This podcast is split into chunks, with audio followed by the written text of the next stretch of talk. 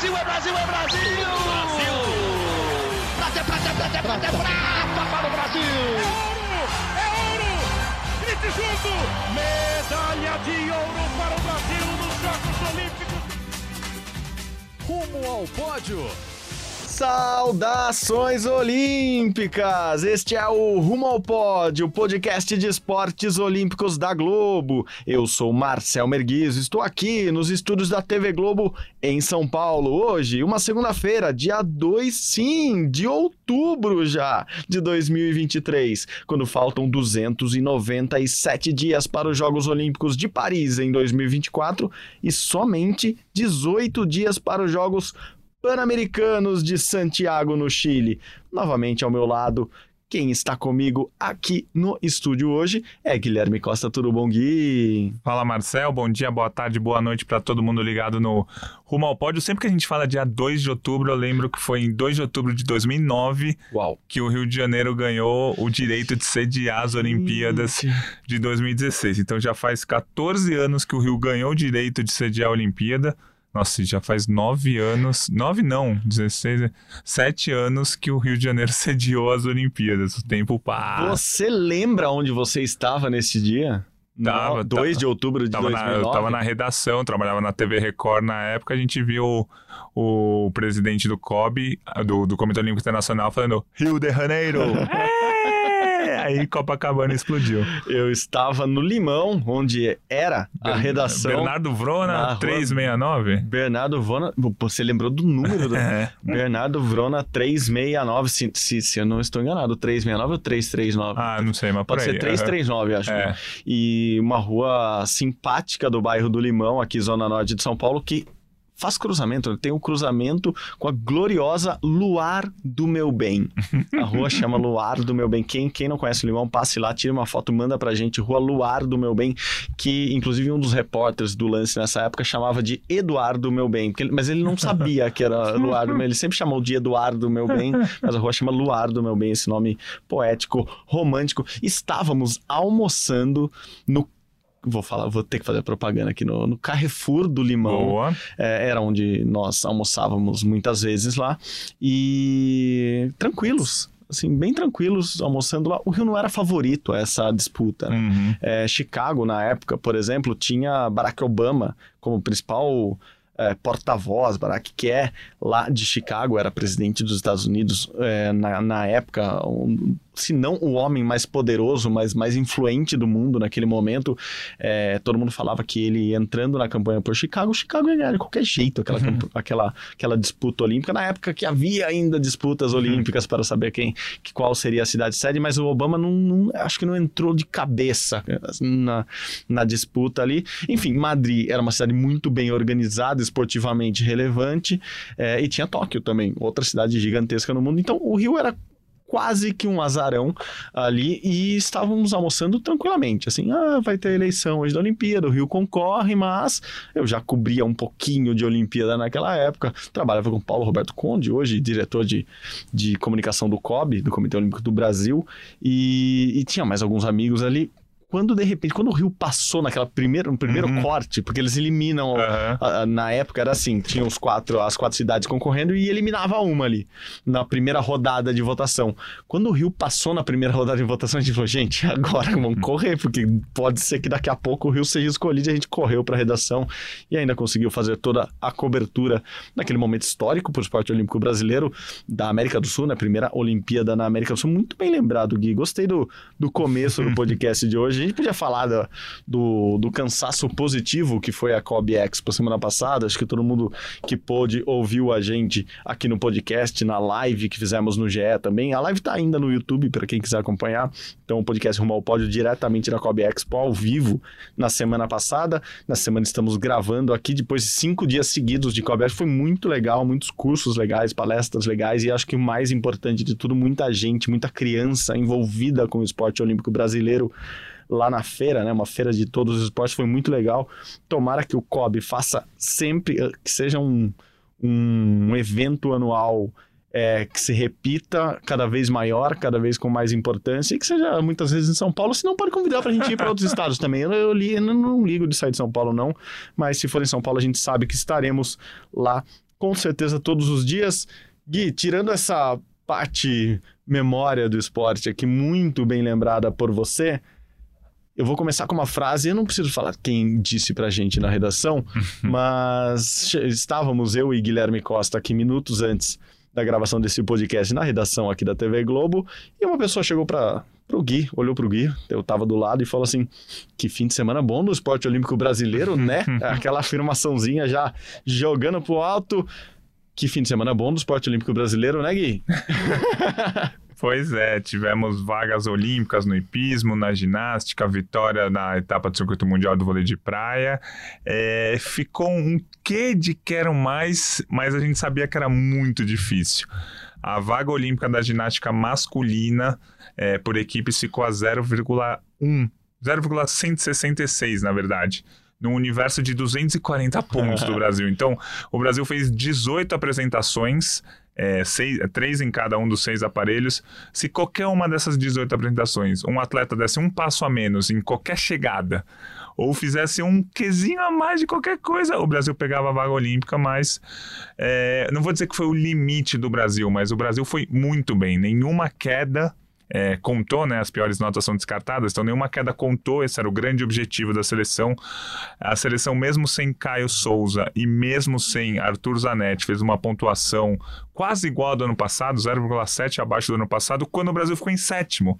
Então o, o código é o mesmo, então os juízes são tão rigorosos quanto. Então o mundo inteiro evoluiu nesse um ano. O Brasil teria evoluído também, mas com esses dois desfalques ficou muito difícil. Então, é, começando com a notícia ruim do fim de semana, o Brasil, 13 terceiro no Mundial Masculino de Ginástica Artística, consegue duas vagas olímpicas até o momento.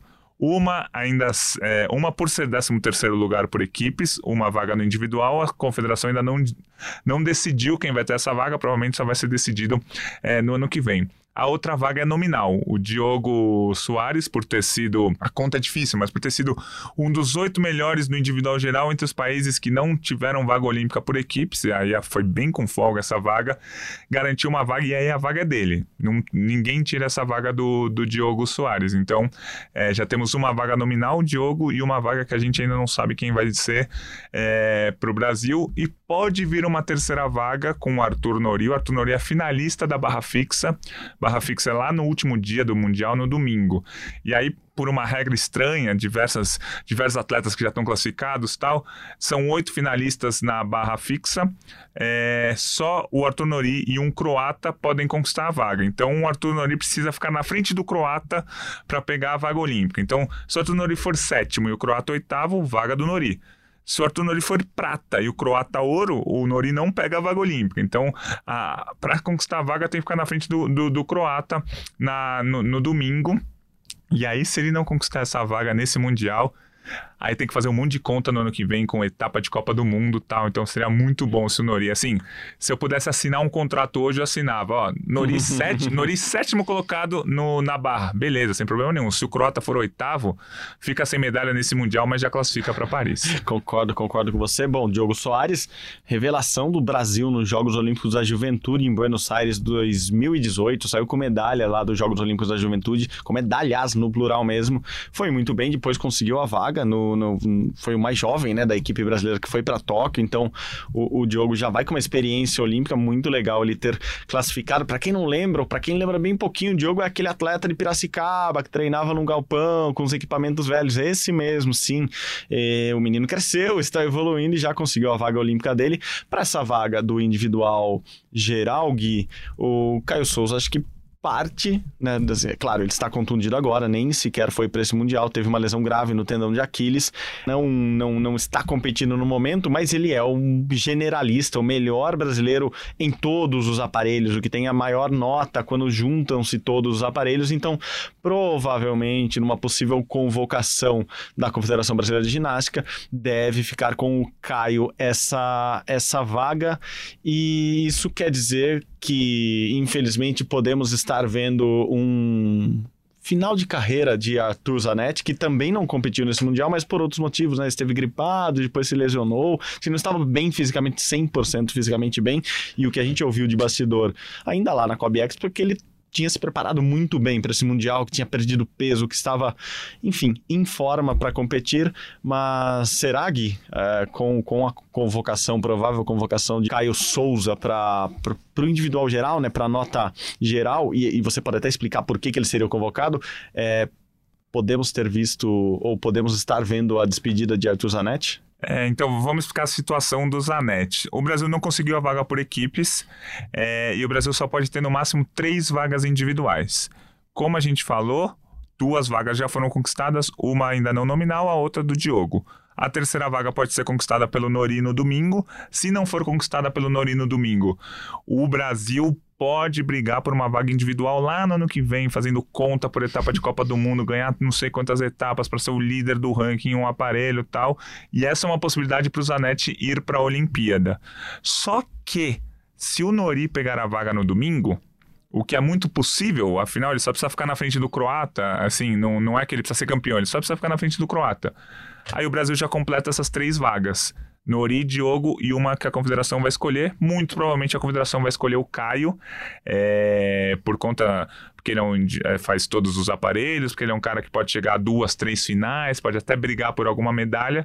E o Arthur Zanetti atualmente ele só é competitivo nas argolas, ele não é mais o melhor do mundo, né? Alguns anos ele fica ali sexto, sétimo, oitavo, assim, a carreira dele não tem nem o que falar, mas a, no, atualmente ele não é tão favorito a medalha, assim, é uma medalha dele em qualquer competição seria uma surpresa. Então dificilmente a confederação vai escolhê-lo para, para essa vaga que a confederação pode escolher um atleta. Então, o que a gente pode estar tá vendo é o Zanetti sem rumo para as Olimpíadas do ano que vem. Se o Nori pegar a vaga, fica muito, muito, muito difícil. Ele só depende da confederação escolher ele ou não, e provavelmente a confederação não vai escolher. Se o Nori não pegar a vaga no domingo, aí eu imagino, não falei com o Zanetti, não falei nada, mas eu imagino que ele vai tentar a vaga pelas etapas da Copa do Mundo do ano que vem. Mas aí precisa ser o líder do ranking entre os atletas que ainda não estão classificados para a Olimpíada e tem outros atletas nas argolas que não estão classificados e que vão tentar essa vaga. Enfim, tá muito enrolada aí essa história do Zanetti. Então é bem possível que ele não vá para a Olimpíada e aí possivelmente vai se aposentar nos próximos meses, nas próximas semanas. Mas isso tudo possivelmente. Não conversei Sim. com ele, não conversei com o técnico, nada. Só, só estamos jogando pro alto como é que tá a situação de um dos maiores atletas da história do Brasil. Boa, boa. E que merece toda a reverência, duas isso. medalhas olímpicas, campeão olímpico, Arthur Zanetti. Mas é isso, teoricamente, sempre briga por uma medalha, a medalha nas argolas. Você estando com o Caio Souza lá, você brigaria por mais medalhas, isso. mais chances de medalhas. Enfim, cinco, seis chances de medalha quantas uhum. o Caio é, conseguir disputar ali, mas seriam mais chances de medalhas do que o Arthur Zanetti, o que não é nenhum demérito. A gente está falando de convocações e chances de medalhas hoje aqui no atual panorama, na segunda-feira, dia 2 de outubro, à tarde. É, mas é muito, é, é muito bom saber que o Brasil teve ou tem um atleta como Arthur Zanetti que mesmo depois de tantos ciclos olímpicos continua ainda Isso. brigando e que infelizmente não pôde participar desse mundial. É, e ele, ele estava na Bélgica, Sim, né? Ele foi, foi convocado, era da seleção. Então ele apareceu várias vezes na transmissão, ajudando os atletas que estavam competindo. Ele estava ali, o que a gente chama na, na, na rotação. Então quando saía de um aparelho para outro ele ia, levava as coisas, os atletas conversavam, enfim. Ele estava presente lá e, e, a, e a vaga olímpica, se viesse por equipes, ele com certeza estaria na Olimpíada ano que vem. Mas como perdemos a vaga por 0,1 Ai, meu. A gente até comentou, se, se, se o Zanetti estivesse, provavelmente 0,1 nas argolas, o Brasil teria conquistado, é, né? É que assim, existe uma conta assim, quem entrou no lugar dele foi o Bernardo. O Bernardo ajudou a gente principalmente nas barras paralelas e barra fixa, coisa que o Zanetti não faria. Então, um, o, o, Brasil perdeu cerca de 1,8 sem o Zanetti na argola e ganhou cerca de 1,4 com o Bernardo nesses outros dois aparelhos. Ou seja, com o Zanetti lá a gente provavelmente pegaria a vaga. É, mas essa questão, assim, a gente perde por um lado e ganha pelo outro, é, sem, sem o Zanetti. Claro que seria muito melhor com ele dentro, conforme o cálculo que a gente fez rapidamente. É, mas atualmente ele só é muito bom, assim, nas argolas. No solo e no salto, o Zanetti consegue compor, assim, uma nota ou outra, mas ele não é mais essencial. O Bernardo é um cara que surgiu recentemente, que tem conseguido boas notas. Mas vamos ver o que vai acontecer aqui, assim. É, ainda há chances do Zanetti para a Olimpíada de forma individual, mas mas assim, rolou tudo, complicou bastante. Eu tive uma saída ruim do meu microfone. Foi isso. Foi Caiu isso. parte dele, eu me desequilibrei, provavelmente perdi 0.5 na minha, na minha saída do aparelho aqui, mas tudo bem, acho que eu não atrapalhei vocês. Eu gostaria de encerrar essa parte masculina só. Tô antecipando as coisas demais aqui, mas é porque o assunto é legal.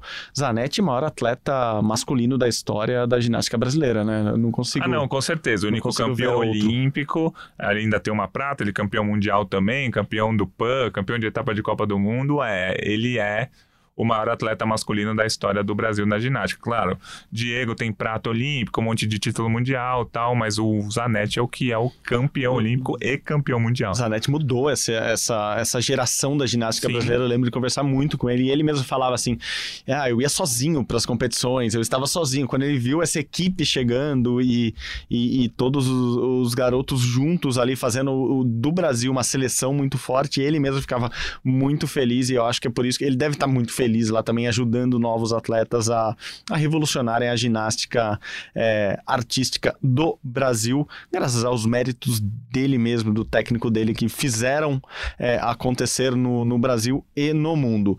Vamos à segunda parte da notícia da ginástica, notícia- Aí sim, boa. que é de alguns momentos atrás, alguns minutos atrás, que é a seleção feminina se garantindo como equipe na Olimpíada de Paris. Então, o Brasil, neste momento, tem 93 vagas garantidas nos Jogos Olímpicos de Paris, porque a equipe feminina do Brasil garantiu a vaga lá no Mundial da Antuérpia. Então, Rebeca Andrade, Flávia Saraiva, Jade Barbosa, Júlia Soares e Lohane Oliveira garantiram um Brasil com a equipe completa nas Olimpíadas do ano que vem, Gui.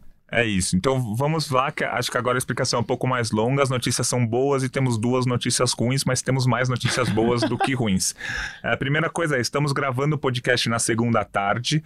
O Mundial ainda está rolando, ainda tem dois países fortes, a França e a China, fazendo suas apresentações. Então, tudo que eu falar aqui ainda é sem França e China, então o Brasil pode perder algumas posições ainda. Então vamos lá, equipe brasileira, muito bom, muito, muito, foram muito bem na soma de tudo. O Brasil neste momento é o terceiro colocado na, na classificação geral, está atrás apenas dos Estados Unidos e da Grã-Bretanha, está na frente da Itália, que seria uma grande rival numa hipotética disputa por medalha de bronze. Provavelmente vai ficar na frente da China e da França que estão se apresentando, mas talvez a China e a França passem, mas assim é muito provável que o Brasil feche em terceiro a classificação. Muito bom. Então, o Brasil classificado para a final por equipes, pode conquistar a primeira medalha da história por equipes do Brasil, está classificado para a Olimpíada também. Agora vamos analisar atleta a atleta. A Rebeca Andrade, assim, ela é tão espetacular, mas tão espetacular, que ela tá em quarto no individual geral, né? Que é a soma de todos os aparelhos, e eu não gostei do dia dela, e ela provavelmente não gostou. Ela foi. O salto ela foi bem, ela tá em segundo geral no salto, e é o, o que provavelmente, se tudo acontecer, ela vai ser na final. Medalha de prata atrás da Simone Biles. O salto dela, ela deu um passo aqui, um passo ali, mas acho que tá, tá dentro do esperado. Lembrando só o primeiro parênteses aqui, a Simone Biles no salto fez um maior. Isso. apresentou algo que pode ser a maior nota da história da ginástica artística. Assim, elevou o nível da apresentação dela a um ponto que, se ela fizer o que ela planeja fazer nesse salto, não tem como batê-la porque é a maior nota É da isso, história. Então é, é é o famoso basta ela acertar o salto que ela não perde. É, o salto é tão, tão inovador que tem leva o nome dela também. Então, é o Biles 2, esse, esse novo movimento que ela criou no salto. Isso, então a Rebeca se classificou para a final. Ainda faltam, sempre falando, ainda faltam dois países, mas ela se classificou para a final em segundo lugar, só atrás da Simone Biles no salto. É favorita a medalha de prata na final, que vai ser lá no fim de semana. Aí tivemos a, o solo. A Rebeca deu vários passos para trás. Eu acho que ela tem ainda uns quatro décimos para melhorar. Ela tá classificada para a final, por enquanto, na quarta posição. É na terceira posição, perdão, por enquanto, com 14,033, mas com expectativa de melhora para a final. Vai chegar na final como favorita a medalha, não favorita ao ouro, porque a Simone Biles tirou 14,633. A Simone Biles é de outro mundo no solo também. Parênteses número 2, é a nova apresentação da Rebeca, né? Com a nova coreografia, com a nova música. Não sei se a gente pode botar a nova música aqui, então eu vou esperar o meu editor dar um ok pra ver se pode colocar ou não. Mas é a nova apresentação, que tem Anitta, que tem Beyoncé, que tem um trechinho no final lá de baile de favela. Eu, nesses momentos, eh, vocês sabem que eu sou chorão, já assumi isso aqui várias vezes. Eu, quando eu vi a primeira vez, assim, rolou aquela lacrimejada, assim, dá aquele. Uhum. O olho faz um. dá, dá uma- um brilhozinho, assim, uma estremecida, porque é muito bonito. A Rebeca, artisticamente, é muito. é muito poderosa. Então, assumo aqui que a apresentação é muito bonita. Quem não viu, veja. Quem não viu ainda, pode ver no Mundial, vai ver isso na Olimpíada. As apresentações são sempre. sempre duram um ciclo todo, né? Agora, Exato. Desculpa, fechei o Imagina, parênteses. então, não pode abrir sempre os, os parênteses. Vou abrir o micro, não tô aguentando, quero abrir a música. Então a, a Rebeca, segunda no salto, vai pra final. É, no solo vai pra final também é, com melhor, expectativa de melhora, porque ela não foi tão bem. No individual geral, que é a soma dos quatro aparelhos, ela tá em quarto lugar no momento. Atrás da Simone Biles, beleza, esperado. Atrás da Jones, que é americana, é que eu acho que vai ser a disputa da medalha de prata do individual geral, porque a americana teve um dia quase perfeito, por isso que ela conseguiu 56 e 9. A Rebeca errando bastante conseguiu 56 e 5. Então acho que a Rebeca vai para essa prata na final se tudo der certo. No meio delas está a Gadirova britânica, que já tinha ido muito bem no Mundial do ano passado, mas eu acho que ela está no limite dela também. Tirou 56,7. Eu acho que a Rebeca, cravando melhor as séries dela, ela fica em segundo na final. Por isso que eu tô falando, a Rebeca foi espetacular. Mas, Mas- para os padrões dela foi um pouco abaixo do esperado. E assim, quem tô falando sou eu, claro, mas eu tenho certeza que ela tá pensando mesmo. Agora, sobre a, a britânica, você falou que ela tá no limite dela. Segundo os Jim fans, ela tava acima do limite dela. É os árbitros gostam muito Isso, dela, né? Exatamente. Foi ela que ganhou a medalha no solo no passado, assim, errando bastante, mesmo assim ganhou a medalha. Enfim, então são essas três grandes chances de medalha da Rebeca. Aí tem a trave, que nesse momento que a gente tá gravando o podcast, ela é sexta colocada, deve ir à final, mas ainda tem chinesas e francesas para se apresentar, podem ultrapassar. Mas a Rebeca fez uma boa apresentação na trave, acho que tá não no limite dela, porque ela pode crescer mais porque teve errinhos, mas acho que a trave ela não é a favorita à medalha. Se ela for pra final, ela não é a favorita à medalha. Acho que foi ok a nota dela, dá pra melhorar um pouquinho pra final do individual geral, mas acho que foi ok 13,800. Agora, as barras assimétricas, eu vi que ela ficou brava e eu tenho certeza que ela ficou pé da vida.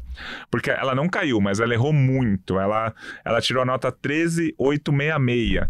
Na Copa do Mundo, há duas semanas, ela tinha tirado 14,600. Poupando a saída, né? Ela tem uma Não, saída na, não, nova. é que na, não, ela fez lá, a saída. é. Na O- Copa do Mundo ela fez. Isso. Dessa vez ela poupou. Poupando a saída Isso. agora, porque na Copa do Mundo ela tava empolgada porque ela tinha acertado Exato. a saída e tinha elevado a nota, então ela tava muito contente com essa nova apresentação. Você tava esperançoso, Isso. tinha falado, ó, de repente pintou uma, É, uma é que medalha assim, na eu- barra que a gente não esperava. Eu acho que a estratégia seria foi a certa, não fazer a, a- não fazer a chegada difícil, essa saída difícil na eliminatória, porque na teoria ela conseguiria a classificação para a final sem essa chegada difícil, mas ela errou bastante durante a prova e aí ficou fora da final. Atualmente ela é décima colocada, deve cair um pouquinho porque as chinesas devem passar ela, deve ficar em décimo segundo na barra assimétrica, fora da final. Então aí uma decepçãozinha. Então Rebeca vai brigar por medalha no salto, no individual geral e no solo. Na trave ela deve ser finalista, mas não é exatamente favorita à medalha. Equipe brasileira favorita ao bronze, digamos assim, mas vai brigar com a Itália, podendo ir para prata contra a Grã-Bretanha, mas a Itália tá chegando também. É, mas ó, ó a chuva de medalhas que é podem muita vir. coisa, é muita coisa. E aí, agora falando da Flávia Saraiva, Flávia muito bem no individual geral, que é a soma dos quatro aparelhos. Assim, eu não sei se ela vai chegar a brigar por medalha, mas neste momento ela é sexta colocada, acho que vai cair um pouquinho por causa da chinesa e japonesa, vai fechar tipo em sétima ou oitava eliminatória. É, Pode beliscar uma medalha se, se as outras atletas errarem. É muito bom ver a Flávia brigando lá em cima, mas ela não é a favorita à medalha. É, a trave da Flávia a gente esperava mais. Ela, errou, ela não caiu, mas ela errou bastante. Atualmente ela está em 13 terceiro, vai terminar tipo em 15 décimo sexto, porque ela errou bastante. Então, Flávia na final do individual geral e na final do solo também. É, um pouquinho atrás da Rebeca. Eu acho, que o, eu acho que o Brasil vai ganhar uma medalha no solo. Se a Rebeca tiver algum probleminha, eu acho que quem belisca a medalha no lugar da Rebeca é a Flávia. Então acho que do solo vem uma medalha e a Flávia nunca ganhou uma medalha em grandes competições, ou Mundial, ou Olimpíada, talvez tenha chegado a, a hora dela. Então eu diria que no feminino foi tipo nota 8. Uhum. Faltou a final da Flávia na, na trave e a final da, da Rebeca nas barras assimétricas. Mas o Brasil chegou a sete finais, está classificada com muita chance de medalha eh, na prova por equipes, então o, o saldo é muito mais positivo que negativo, mas eu tenho certeza que a Rebeca tá pé da vida com as barras assimétricas. E, em geral, eu vou. Não, não tô aguentando, Gui. Não sei se vocês estão escutando de fundo, eu vou co- colocar um pouquinho da apresentação da Rebeca aqui. Acho que o microfone, se funcionar aqui, vai pegar. Adorei a música, adorei a música, adorei tudo. Eu tô empolgado. É, mostra um pouco daquilo que você tá falando, né? De que a Rebeca pode, pode ser a grande medalhista do Brasil nos Jogos Olímpicos de Paris no ano que vem, se tornar a maior medalhista de todos os tempos do Brasil, apenas com mais uma Olimpíada. Então, é, eu acho que tem um pouco disso, acho que empolgamos. No geral, a, a seleção classificada, claro que vai ser liderada pela Rebeca, com a, com a Flavinha muito bem ali. É, o restante da seleção, você acha que é por aí mesmo? Temos substituições. Jade me parece uma pessoa, uma ginasta experiente que também deve ser mantida. Tem uma vaga aberta, duas vagas abertas para a seleção pro ano que vem. Essa viradinha da música é muito boa.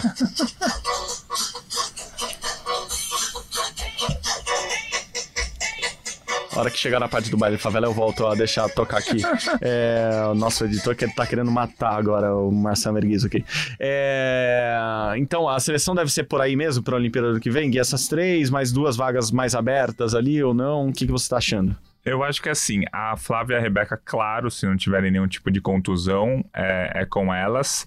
É, a Jade é essencial para essa equipe, tanto pela experiência quanto pelas notas, né? A Jade fez os quatro aparelhos, ela não acertou, ela falhou um pouquinho no solo tal, mas ela fez os quatro aparelhos no Mundial, acho que não tem como tirar ela dessa, dessa, É dessa hora, é seleção. da hora, da hora. Desculpa, desculpa. Agora Não, mas parei, pode subir, parei, pode parei, subir. Parei, não, Não, agora parei. Parei, parei, parei, parei. Quero- Não, não vou ficar tocando música aqui, não. Não, sei, não sei se a gente tá pagando, esse é o problema. Ixi. Não, não paga, não. Aqui é jornalismo. Não, mas tava de fundo sem querer. Isso, não, é. Onde tava tocando? Não, vi. não sei, não, tava de fundo aí na. É lá, ó, estão gravando. Estão gravando. O boleiragem de ginástica agora, é por isso. É, então acho que Rebeca, Flávia e Jade vão para a Olimpíada. A Júlia fez um mundial, está fazendo um mundial muito bom. é, conseguiu até notas melhores que a Jade, por exemplo, no solo. A, a Júlia fez 13,200 no solo, muito bom. A, a, Jade fez 12,800. Eu não sei nem. né, Porque assim, na eliminatória, são quatro atletas por país em cada aparelho e a pior nota é descartada. Então a Jade no solo não foi tão bem, a nota dela foi descartada, tranquilo. A Lohane caiu nas barras assimétricas, a nota foi descartada, tranquilo.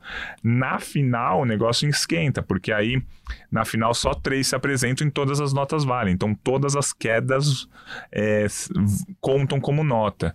É, então, mas acho que a Júlia tá fazendo um bom mundial e depende de como vai acontecer nos próximos meses, mas acho que ela também vai para a Olimpíada. E aí a quinta vaga pode ficar a Lohane, que é uma grande atleta e muito boa nas barras é, assimétricas, que é o pior aparelho do Brasil atualmente, mas ela caiu hoje. Então não sei como que a, a comissão técnica vai se vai levar ela para a Olimpíada ou não. Ainda tem muito tempo, mas eu acho que as três estão garantidas. A Júlia é muito provável uma quinta vaga bem aberta aí, podendo ser a Lohane, podendo ser a Ana Lu, que é uma atleta mais jovem que tem se destacado, pode ser a Carol Pedro, que está tá no Mundial como reserva, enfim. É, podem ser vários nomes, mas acho que três vagas estão certas, né? Ninguém vai tirar a Rebeca nem a Flávia, e acho que a Jade também não. E a Júlia, acho que essa eliminatória aí botou ela com um pé e meio na Olimpíada. Boa, boa, boa, Gui. Bom, é bastante assunto sobre ginástica aqui. A gente poderia falar mais meia hora, uma hora aqui sobre o assunto, mas ainda tá rolando o Mundial. Como o Gui falou, a gente tá gravando ainda no, no comecinho do Mundial. É que o Mundial de Ginástica, ainda mais esse pré-olímpico, tem duas fases claras, assim, a primeira fase que é a classificatória olímpica, as equipes se garantindo nos jogos do ano que vem em Paris, e agora vem a segunda fase das medalhas, dos pódios e da definição das classificatórias, da, da classificação final, desculpa, não das classificatórias. Classificatórias acabam, agora é a parte final que a gente vai comentar muito mais no podcast, claro, na semana que vem. Vamos passar para outra vaga garantida, para outras vagas garantidas, mais um esporte, mais uma modalidade do Brasil garantida nos Jogos Olímpicos de Paris. O Gui vem falando muito bem já há muito tempo dessa equipe de hipismo saltos do Brasil e nesse fim de semana eles garantiram a vaga direta do Brasil. Então, o hipismo saltos, mais quatro vagas garantidas, né, Gui?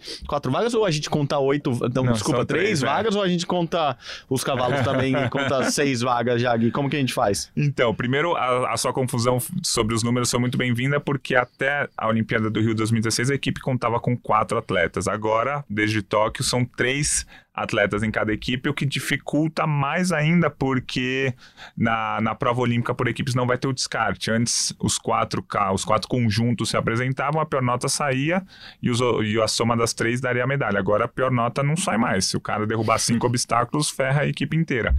É, então são três atletas só e a vaga olímpica veio na Copa das Nações em Barcelona no último fim de semana, a competição mais importante do ano para o hipismo saltos por equipes. O Brasil ficou em quarto lugar lugar. A vaga olímpica foi conquistada por quê? Porque os três primeiros colocados já estavam classificados para a Olimpíada por conta dos campeonatos europeus, campeonatos mundiais.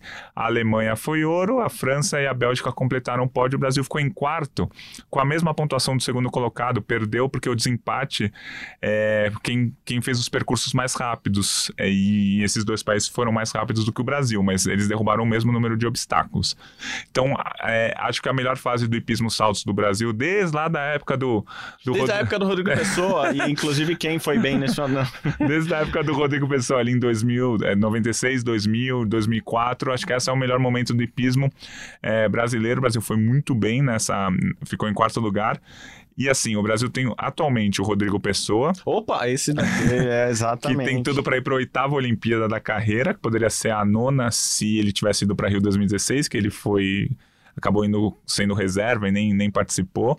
É, e o Rodrigo Pessoa teve, dois, teve duas apresentações cada conjunto, né? Uma nas eliminatórias e uma na final. O Rodrigo Pessoa zerou nas eliminatórias, né? Quando falo zerar, não derrubou nenhum obstáculo, então foi muito bem.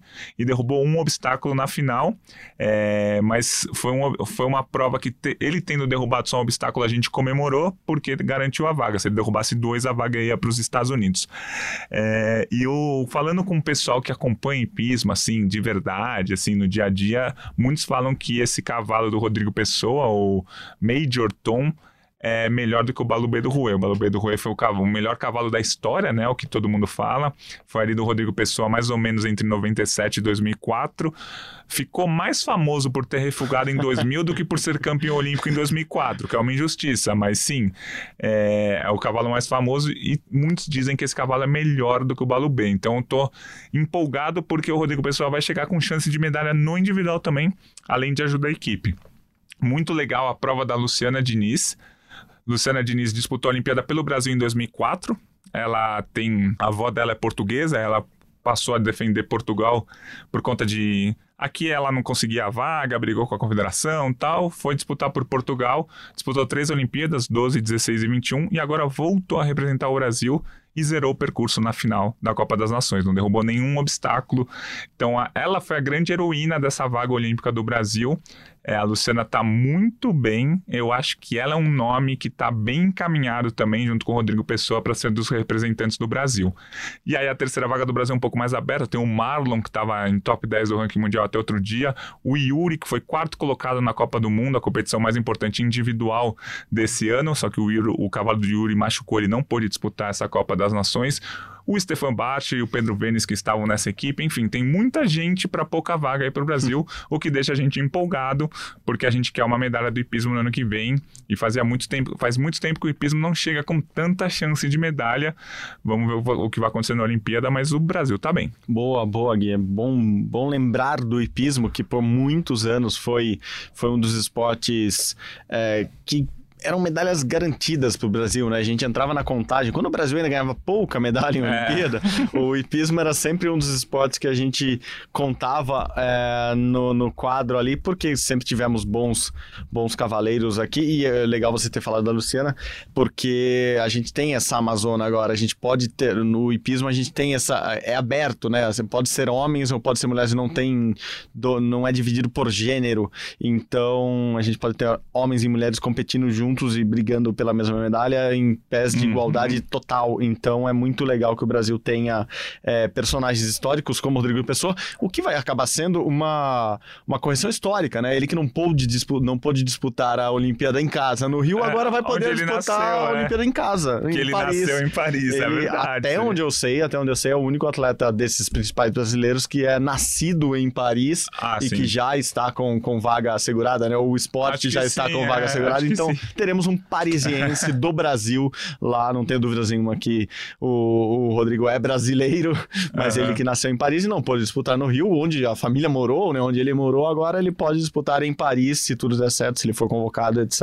Uma Olimpíada em casa, é uma correção histórica que, ó, É, e que os e- deuses fazem, os É, e- deuses olímpicos fazem nesse momento. E se o Rodrigo Pessoa não disputou a Olimpíada do Rio, foi lá que ele recebeu a medalha de ouro olímpica, porque em 2004 ele tinha sido prata no individual, aí o campeão, que foi o irlandês, o cavalo, foi pego no doping, ele herdou o ouro, e aí, um ano depois, mais ou menos, no Rio de Janeiro, o comitê organizou uma festa, né, com um pódio, hino nacional tal, para ele receber a medalha é, verdadeira. E uma curiosidade sobre trocas de medalhas com doping. O atleta recebe literalmente a mesma medalha que o irlandês tinha recebido. Sim. Então, se o irlandês derrubou, quebrou, lascou, tal, o Rodrigo Pessoa pega essa medalha lascada, quebrada. Aquela mordidinha pós, pós Porque, pódio. é, porque é exatamente a mesma medalha. O irlandês, imagina que depressivo, né? O irlandês tem que mandar por correio a medalha, aí a medalha chega no Comitê Olímpico Internacional, aí o comitê manda pro, pro Rodrigo, e aí tem que fazer o, o swing, né? O- no bom sentido, porque o Rodrigo Pessoa tem que pegar de prata dele e mandar também, porque a de prata tinha, Passa pro foi o bronze. terceiro colocado, é. E, é. e é isso que acontece quando as medalhas do doping são trocadas. E uma outra curiosidade. O hipismo saltos nunca teve uma mulher campeã olímpica. Já teve mulher medalhista olímpica é, no individual, já teve mulher campeã olímpica com a equipe, mas no individual, campeão olímpico é sempre o homem. Já teve mulher campeã olímpica, inclusive nas últimas Olimpíadas, no adestramento e no CCE, mas nos saltos nunca. É, não vou dizer que a Luciana é uma grande favorita, mas a Luciana pode pintar como uma boa surpresa e pode, imagina, se ela se torna a primeira mulher da história a ser campeã olímpica individual no hipismo saltos, ia ser maravilhoso. Vamos ver. Primeiro ela tem que ser convocada pela confederação, mas depois do que ela fez na Copa do Mundo, na sua Copa das Nações aí, acho, acho que difícil tirarem ela desse, desse time. Ainda mais numa Olimpíada tão relevante quanto essa é, de Paris para a igualdade de gênero, a gente sempre repete aqui pela primeira vez na história, uma Olimpíada principal, né? Vai ter 50% de homens, 50% de mulheres, então meio a meio ali, exatamente uma Olimpíada que está é, na vanguarda, é difícil de falar porque a Olimpíada existe há mais de 100 anos, mas é a primeira a, a mostrar que quer ter essa igualdade de gênero em todos os sentidos aí num, num esporte que que a disputa entre homens e mulheres é em pé de igualdade, ter uma mulher ganhando pela primeira Sim. vez em Paris vai, vai ser muito, mas muito emblemático mesmo. Então, torcida para que ela esteja lá, para que ela esteja com a equipe brasileira e que de repente vai que, né? Vai que pinta uma medalhinha inédita aí de ouro para as mulheres e para o Brasil. A gente tá contando muita novidade aqui de vaga olímpica, de novidade, o Rodrigo Pessoal, novidade, ele estar de volta no, no altíssimo rendimento. Agora tem uma novidade que já não é novidade. Ana, Patrícia e Duda ganharam alguma coisa. Assim, lembra do tweet? A Biadade já ganhou de alguém hoje? Tem. É famoso aí entre os, os fãs de tênis. Ana Patrícia Duda já ganharam algum torneio essa semana? A gente pode criar esse site, esse, essa conta em alguma rede social, porque toda semana tem um título, parece que de Ana Patrícia e Duda. Nesta vez, mais do que importante, merecido e emblemático, também foi em Paris, do Circuito Mundial de Vôlei de Praia. Venceram mais uma vez, dessa vez venceram as holandesas? Não, as americanas. As americanas Nus e Clot. Muito legal a Ana Patrícia e Duda novamente no alto do pódio, ainda mais na beiradinha do Mundial da modalidade que vai acontecer agora no México, né, Gui? É isso, elas são líderes do ranking mundial, foram campeãs mundiais ano passado e esse ano já venceram as etapas da República Tcheca, da Suíça, da Alemanha e agora a etapa da França, é, todas essas que a gente chama de Elite 16, né? Como se fosse, vai bem entre aspas, o Grand Slam do tênis, tem as etapas, entre aspas, Grand Slam do vôlei de praia. Na Patrícia Duda venceram quatro esse ano e agora vão disputar o Campeonato Mundial, que é o evento mais importante. Eu acho que, assim, claro que tem que esperar o Campeonato Mundial para ver se elas confirmam o favoritismo, mas é, ao que tudo indica, elas são as principais atletas do Brasil no ano, né? Um ano que a gente já falou aqui mil vezes que não tem sido tão positivo para o esporte brasileiro em campeonatos mundiais, elas são a grande grande, os grandes nomes, claro, tem que ganhar medalha no Campeonato Mundial, mas pô, que temporada delas espetacular.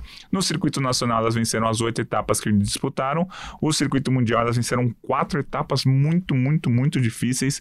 É, no último fim de semana foi com 15 a 13 contra as americanas no tie-break, mas foi daquele jeito. E a competição foi disputada em Roland Garros, né? Eles montaram uhum. uma quadra ali lá no complexo de tênis. Lembrando que na Olimpíada, a competição de vôlei de praia vai ser ali numa arena montada ali ao, ao pé da Torre Eiffel. Mas, porque disputem ou, ou em Roland Garros ou na Torre Eiffel, o negócio é muito chique lá, lá em Paris. Então, grande ano da Duda e Ana Patrícia.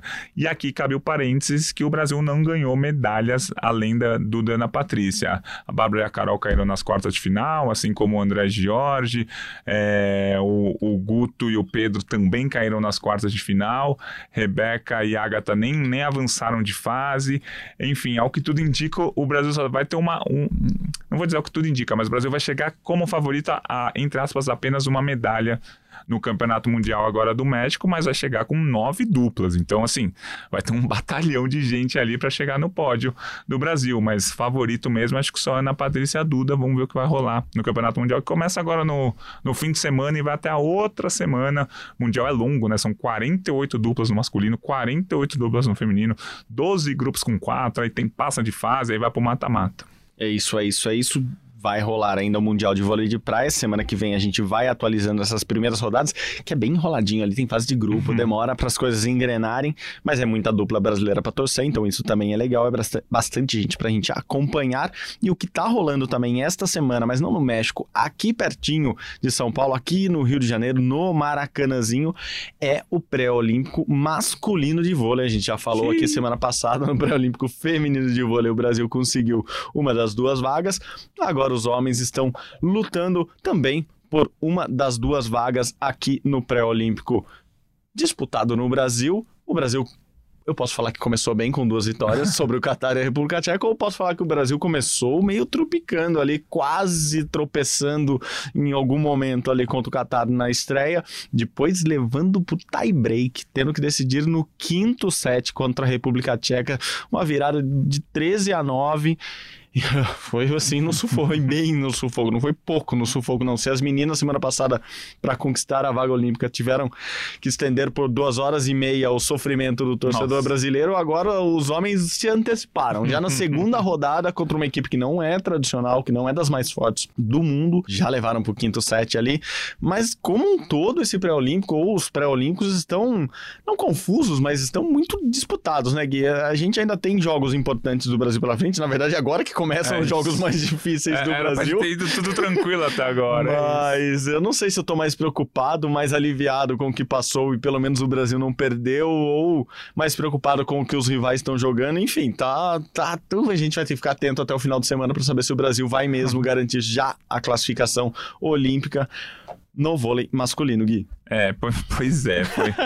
é assim, primeiro, é, vale falar que a gente tá gravando o podcast na segunda-feira, então a gente vai falar tudo que aconteceu até o momento. Se você estiver ouvindo pela, é, durante a semana aí, entra lá no Globo Esporte, no ge.globo barra vôlei, lá vai ter a tabela, as notícias, para ver se, se, tudo que a gente tá falando aqui a gente projetou certo ou errado.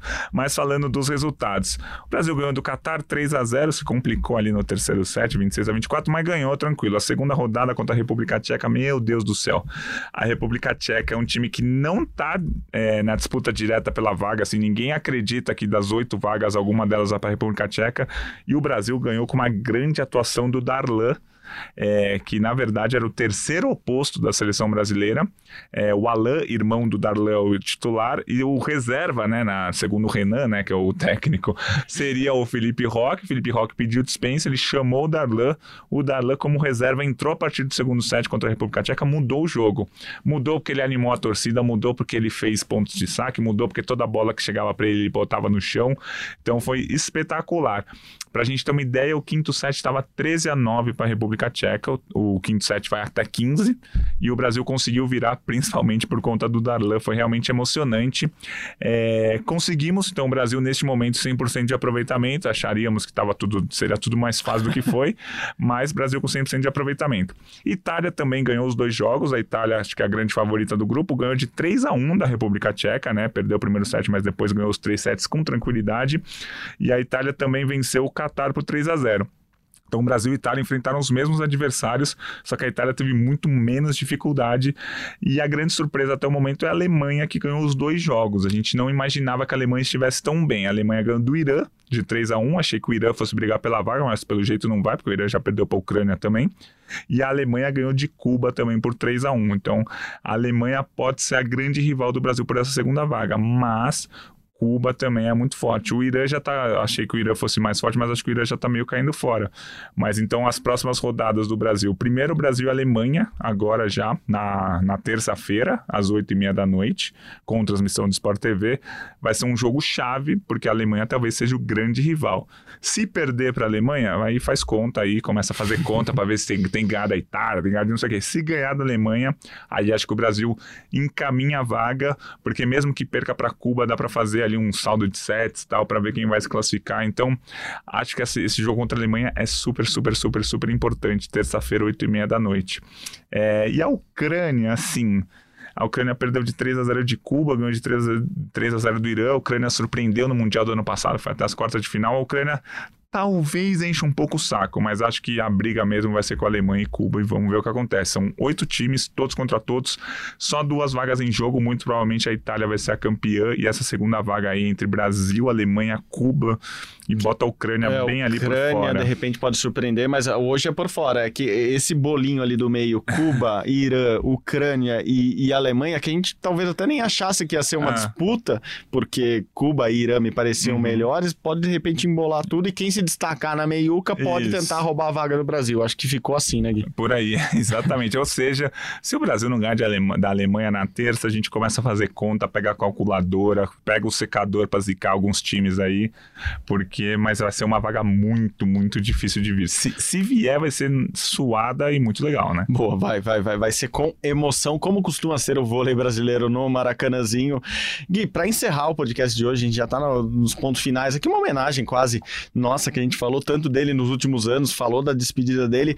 O Henrique Avancini fez a última prova internacional dele, ele tinha prometido mesmo quando anunciou a aposentadoria que faria uma prova fora, fazia uma, faria também uma despedida aqui no Brasil. Ele fez essa última prova dele e é isso, né? Acho que vai encerrando a carreira muito por cima e com, com levando consigo é, o mountain bike brasileiro e os fãs é, de todo o país e de todo mundo. O Avancini é conhecido no mundo todo, então muito legal vê-lo se despedindo, fazendo uma, uma, conseguindo fazer a aposentadoria, acho que do jeito que ele queria, né? Pedalando ainda, né, Gui? É, e foi legal, assim, que a Federação Internacional deu um destaque para ele, é, porque realmente ele, pô, ele foi líder do ranking mundial Sim. até dois, três anos atrás. Foi uma pena ele não ter ele... ganho uma medalha em Tóquio, assim, é... era, era possível, né? Ele ganhou a etapa do, da, da Copa do Mundo em 2020, enfim, ele é o maior atleta da história do ciclismo mountain bike do Brasil, então ele tem muitos fãs aqui no Brasil. Então é, é triste ver a despedida dele, mas é legal que ele foi reverenciado lá na, etapa, na, na etapa da Copa do Mundo mundo dos, dos Estados Unidos. Vamos torcer para que ele continue no esporte, né? Não competindo, mas que de alguma forma ele ajude o esporte com a força que ele tem, com, esse, com todo esse histórico que ele teve recentemente. Muito bom, muito bom. Todos os aplausos a Henrique Avancini pela carreira por tudo que ele é também, um cara muito gente boa, sempre atendeu a gente muito bem e é muito querido dos fãs também. Gui, é isso por hoje. Muita coisa acontecendo aqui durante o podcast. Podcast agitadíssimo aqui nos bastidores. Vocês precisariam ver. Até minha língua enrolou de tanta coisa que está acontecendo aqui. Mas chegamos ao fim deste Rumo ao Pódio, como vocês sabem, uma produção minha e do Guilherme Costa. Muito bom de novo estar contigo aqui, Gui. Bom, é sempre um prazer fazer o podcast ao seu lado e que a gente volte na semana que vem para contar as medalhas do Brasil na ginástica artística no Mundial e falo medalhas no plural, porque se vierem menos, se não tiver plural nas medalhas, é, vai ser um resultado abaixo do esperado. Vindo no plural já tá bom, agora se vir no plural de 3, 4, 5 aí vai estar tá espetacular. Ótimo, episódio de muitas vagas olímpicas hoje, semana que vem tomara que seja de muitas medalhas mundiais. Muito obrigado, Guilherme Costa, aqui comigo. A edição de novo hoje Hoje está com ele João Pedro Brandão. A gerência do podcast, dos podcasts aqui da Globo, é como sempre de André Amaral. Você já sabe, você encontra nosso podcast lá na página do GE, ge.globo barra rumo ao pódio ou no seu agregador de podcasts favoritos. É isso, pessoal. Muito obrigado pela companhia novamente. Até semana que vem. Tchau, tchau.